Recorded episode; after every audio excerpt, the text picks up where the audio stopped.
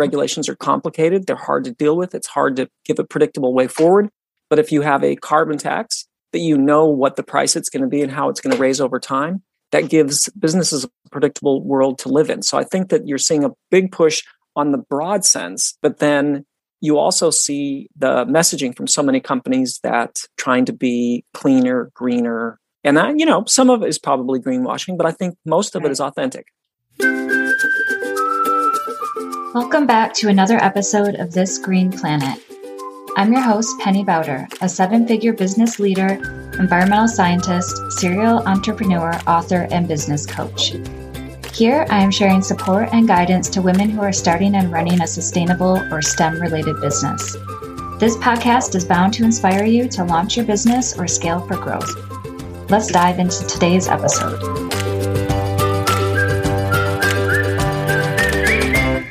Everybody, welcome back to This Green Planet. Today, we're going to be talking about climate change. I have a special guest today on the show, and I'm so excited to be able to have a conversation with Mark Reynolds. Mark is the executive director of Citizens Climate Lobby. He's a globally recognized expert on helping disparate interests find common ground on things like energy, public policy, and the environment. Mark oversees a training curriculum that reaches tens of thousands of supporters every year. And it's interesting to note that when I was an undergrad in Michigan, I was actually part of the Citizens Climate Lobby. So it's sort of a cool full circle thing to have Mark on the show today. Mark has been a frequent guest on TV and radio shows, and he's written tons of different op eds on climate solutions for more than 85 print journals. He's truly an expert on climate change. Mark, uh, we're so uh, happy to have you on the show today. I would love to have you just kind of start off our talk today with having you tell us a little bit about the Citizens Climate Lobby. Yeah, I think the easiest way to do that is, is to just tell you how we were founded. So we were founded by a gentleman by the name of Marshall Saunders. He had spent 20 years setting up microcredit loans where you lend money to the poorest of the poor people in the world. And then they used that to start a business and lift their family up out of poverty. Mm-hmm. So he'd been responsible for over a million microcredit loans. Okay. And then he saw an inconvenient truth and came to the stark realization that the most vulnerable people in the world are the ones that are hit first by things like climate change. And that probably the 20 years of work he'd been doing was going to be undone by climate change. So the whole time he'd been working on microcredit, he'd been doing it in partnership with an organization called Results and w- what results proved was is that if you organize people by congressional district, so that your member of Congress basically had to see you, if you gave people a strong structure of support, so if they did something last month, they would do something this month also, there would be a sustained effort, you could actually get Congress to do interesting things. So 35 years ago, results started asking Congress to increase their appropriation for extreme poverty it's gone from a few million dollars to a half a billion. So it's dramatically increased. So what Marshall said is what the climate needs is a grassroots movement that's not based in DC, that's not based on people go- donating money, but is based on constituents working with their member of Congress, essentially democracy working the way that it should. So in 2007, he founded Citizens Climate Lobby. Uh, I came in 2009. There were six chapters and 24 volunteers. There's no over 500 chapters in the US. There's over 100 chapters in 60 other countries around the world. Uh, we have about 1,600 meetings with congressional offices every year. We publish a lot of traditional and media. Mm-hmm. And we've been working on one thing, you know, the IPCC report, and almost every economist in the world will tell you the single most important factor in turning climate change around is a price. And so that's what we've been working on is it's just a steady, transparent price on carbon mm-hmm. with all the money sent back to American households. The reason we think you should send all the money back to American households is we believe that you need votes from both sides of the aisle. If you're not picking winners and losers, you're more likely to pick up conservative support. And if you do increase the cost of CO2 and other greenhouse gases, American household costs will go up. And so what we want to make sure is, is that costs offset by the monthly check people get. And now you're the director of mm-hmm. Citizens Climate Lobby. Can you walk us through sort of a day in the life of your job, but also you have tens of thousands of volunteers. Also, maybe walk us through a day in the life of, of these volunteers. How are they making a difference? Yeah. So, first of all, my role has changed dramatically over the last 13 years. Initially, it was me and our founder we've doubled or tripled the size every year for the for a decade. Mm. And so I used to go out and brag to everybody, "Hey, look, we're twice as big as we were last year." And then it was like, "Yeah, but I'm getting 300 emails a day." So we realized we needed to expand the staff. So first there was 5, and there was 6, now there's 65 staff members. So most of my day is way different than it used to be. It used to be all interactions with the volunteers, which I still try to do as much as I can. But with an organization that grows, you're spending more time on things like are all our compliance needs met? you Right. know, like you know, Yeah. weekly budget meeting. Uh, Mhm. and I do try to keep my pulse out there on the ground as much as possible because the heart of our organization really is the volunteers. So our volunteers range everything from retired people who do this as a second full time job to a lot of young people. Um, my 16 year old niece and 14 year old nephew recently joined. We have a lot of young people who've been coming, and I love that there's a weekly intro call that my 16 year old niece attended, and they said to her, "How did you hear about Citizens Climate Lobby?" And she goes, "I think my uncle works there." so the volunteers are really what's happening. So they're the ones scheduling meetings with members of Congress, which used to be live or, virtual right now. And actually, there's been some upside to virtual meetings. So you know, we used to get 10 people in a Senate offices. We've had 200 people attend meetings with senators now. Mm. Oh, We've been able to get, yeah, local priests to join, local business people, people that wouldn't ordinarily come to DC. A local volunteer, you know, they're setting up their next meeting with members of Congress. They're setting opportunities to do outreach. They'll start doing a lot of tabling now, now that they can get out in the public. They're managing responses to the newspaper. We publish about 3,500 letters to the editor and about 600 op eds every year. Mhm. The volunteers are very much out there making it happen. And what I'm doing and the rest of the staff is, is trying to create as easy a condition for them to work in as possible. Mhm. I'm really interested in the younger volunteers that you're attracting to the organization. I also love that you work with a lot of retired folks as well. My dad has worked with you guys before. He's a volunteer park ranger and then he does climate change stuff sort of on the side as well. Many of the listeners to the show are parents. And so I'm wondering, in your opinion, what are just some things that parents should do to inspire their kids to become environmental leaders, aside from working with Citizens Climate Lobby? Because, you know, as we know, and this is always part of the dialogue, is how do we foster environmental leadership in children? This is who who's going to be taking care of the planet, you know, in 10 years, 20 years.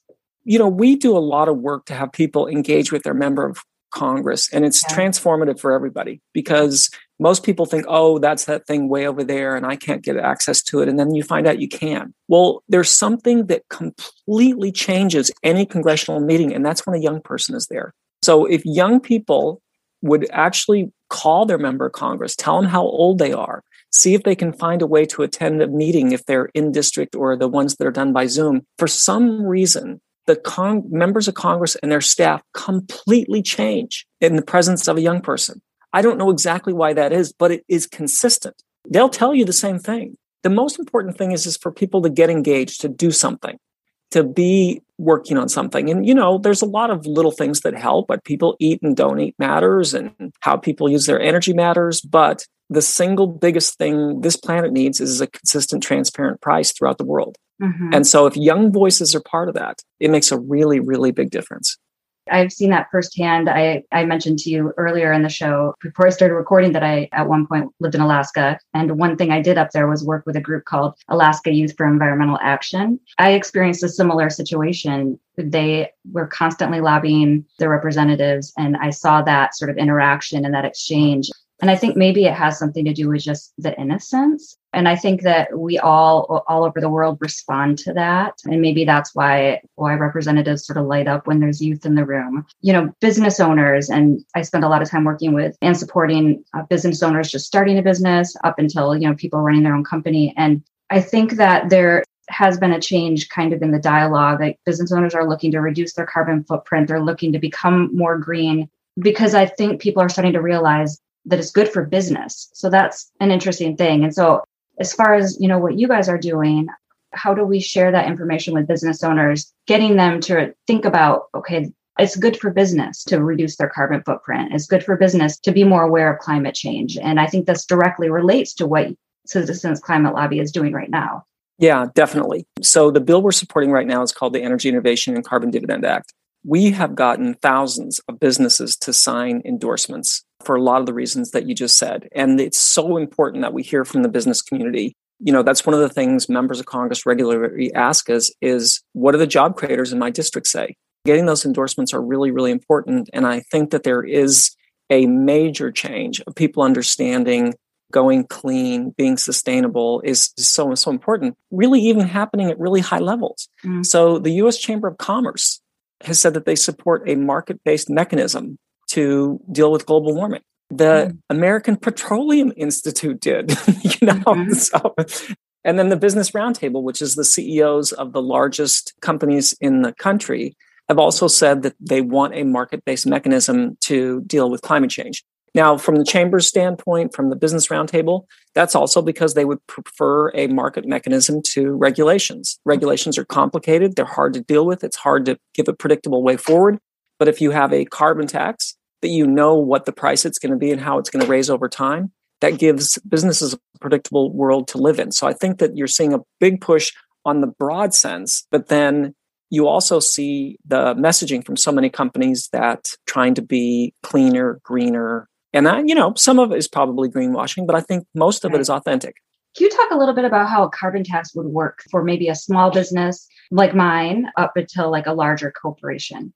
The way we propose you do a carbon tax is you do it at the source. So that's at the oil well, at the coal mine, and that you actually make an adjustment at the border. So you're incentivizing other countries mm-hmm. to put the same kind of price in place. So what economists say is if you want less of something and you want less of it quickly, make it more expensive just like you know we basically priced cigarette smoking out of existence by 2050 there's going to be almost nobody mm-hmm. smoking mm-hmm. in our country because young people can't buy cigarettes anymore mm-hmm. so we say the same thing okay. put a steadily rising price which sends a signal to industry that this transition we're already making to clean energy is going to happen faster mm-hmm. so then we take all that money and send it back to american households so how would it affect your business probably not much i mean sure your energy costs are going to go up some okay. but the people who do best under the proposal we're pushing for are the people at the lower ends of the economic spectrum. And that's because most of people's carbon footprint is in what they buy, not their energy use. People at the lower ends of the economic spectrum will actually come out with more money in their pocket because they don't buy so much stuff.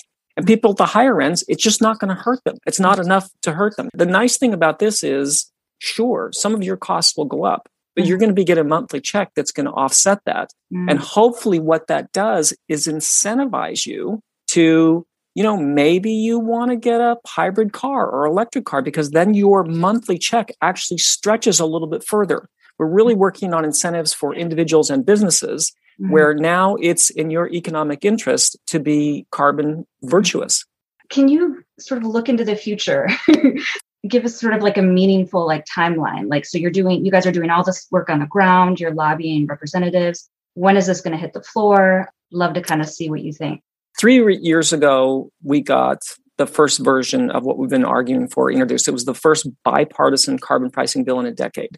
So you actually had Republicans and Democrats. This version has Democrats only. We're at a really interesting moment with Congress, right? Looks like an infrastructure package is going to happen, but then there's going to be a reconciliation process. And what's going to happen in that process? It's possible that a carbon price could be inserted as part of that we've always been under the scenario it has to happen right now. Mm. But we've been in, under that scenario for 13 years yeah. because we take the scientists seriously.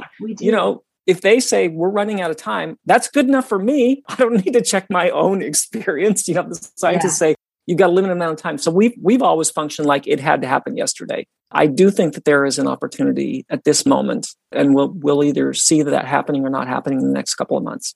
That's so exciting. What can you share with our listeners? Like, what can we do right now? Um, what's the sort of call out to our listeners? They could call their member of Congress and ask them to go big on climate. That don't waver at this moment with all the other things that are being looked at in the infrastructure and mm-hmm. the reconciliation process is just ask them to go big on climate. Do not waver from that piece of it. And that's a simple message, I think, that so, that I think it worked, short and sweet. Switching gears just a tiny bit, I'd love to hear a little bit just sort of about your journey. You always know that you wanted to be an environmentalist. How did you get from a youth riding your bike around to this climate leader? Like you're really yeah. doing some amazing things in the world. Yeah, so there's no logical path from here to there. I had spent most of my professional career, career working in the quote productivity effectiveness space. The oh. last thing I was doing before I came to Citizens Climate Lobby was working for an organization called Mission Control, and my biggest clients were Boeing and NASA. And what I was trying to do was make their top line engineers and scientists more efficient, more effective, use, getting better use of their time. Mm-hmm. Marshall Saunders had been a good friend of mine for a long time. Mm. And he said, I've started this new thing and I want you to run it. I tried to understand what he was saying and I couldn't wrap my hand around it. Then one day we were having breakfast and I'm like, okay, I get it, Marshall. You want to work on Congress and global warming at the same time. So you don't want to pick one of the most screwed up things in the world. You want both of them at the same time. And he's like, yeah, yeah, this is going to be great. it sounded like a terrible idea to me. I'd seen what Marshall had done on the thing. So I asked Mission Control for a six month leave of absence. And there was kind of an epiphany moment. Hill, this was in 2009. The House was debating Waxman Markey, which to us looked like the 1400 page overly complicated bill. We were saying that's too complicated. You want something simpler. Mm-hmm. There was a Republican congressman named Bob Inglis in South Carolina who'd offered a straightforward carbon tax offset with a payroll tax reduction. Mm-hmm. And we're saying this is much simpler. The first day we were terrible basically we're going to Republican offices and say, wouldn't you love a new tax? and we were going to Democratic offices and we were saying, you know, this idea you're working on that you're for is really dumb. We have a better one. Now, who do you know that loves being told that they're right. stupid? And mm-hmm. so our meetings were terrible. The worst one was we were finishing up a meeting with Senator Kerry Staffer, and halfway through the meeting, she closed her notebook. Anybody who's paying attention should realize this person's done with us. She's continuing to be gracious. She's being great. So we just talk louder and faster. So you know i was really uncomfortable that night. We couldn't do that any worse than we did. And i thought well why are the things that i'm teaching business how to work with people why aren't we trying that? The next day i said can we just try something different? Because we're terrible how about if we just try and find out what we have in common with the people we're meeting mm. with and mm. see if something comes from that every meeting that day was electric and that kind of scared me because I'm like, oh, this might work.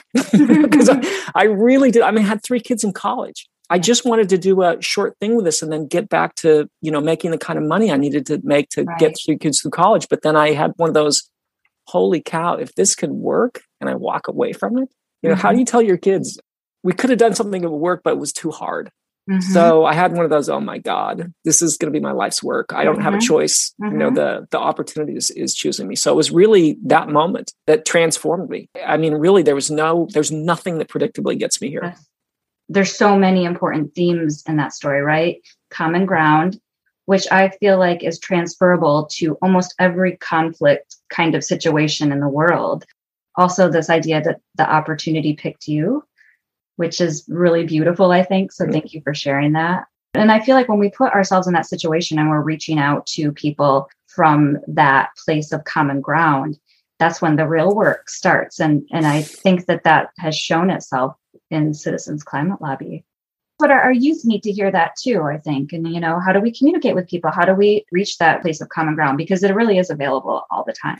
Yeah, and I think that's one of the reasons this organization has been appealing to young people and everybody we're not angry. We're not shaking our fist at anybody. We only have one rule, which is if you meet with an elected official, the starting point of that meeting is admiration, respect, and gratitude for their public service.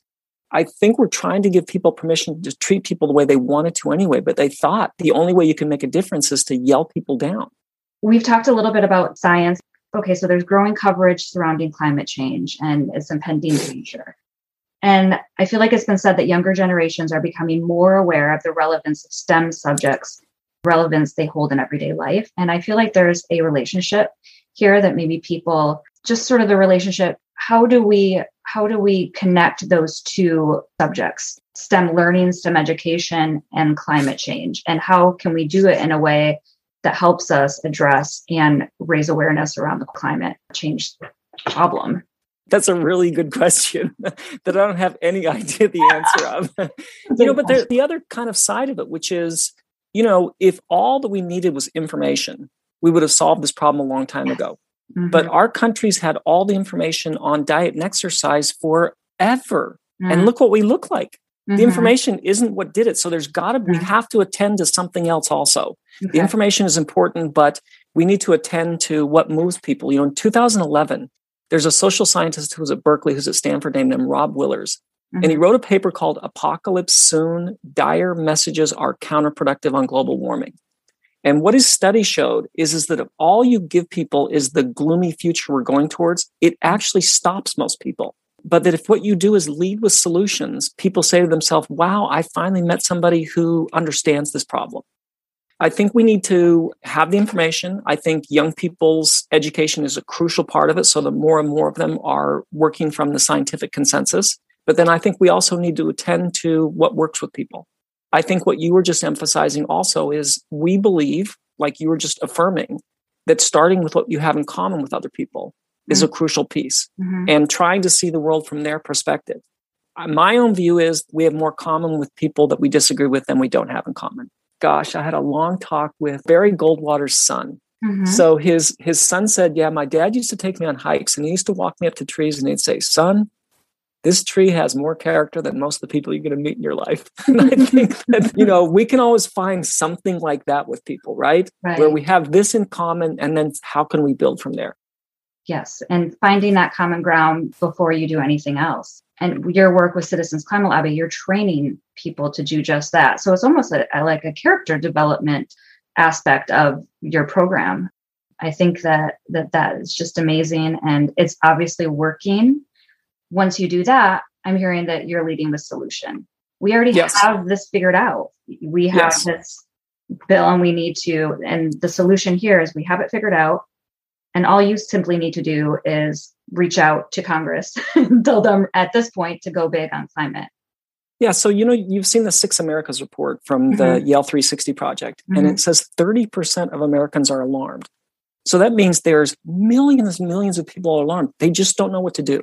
Right. They just need to know something to do.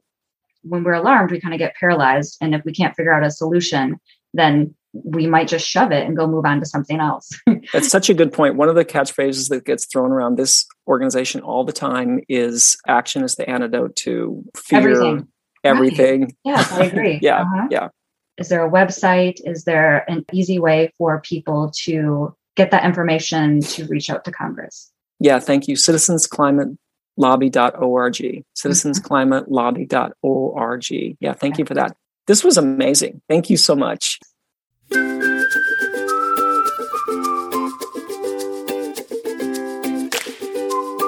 Thank you so much for listening to this episode of This Green Planet. To get further details about the topics discussed in this episode, please go to thisgreenplanetpodcast.com to review all show notes and links.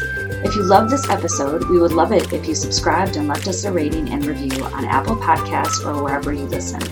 This helps more people just like you find our podcast. I look forward to having you join me next episode. Until then, stay safe and let's make this planet.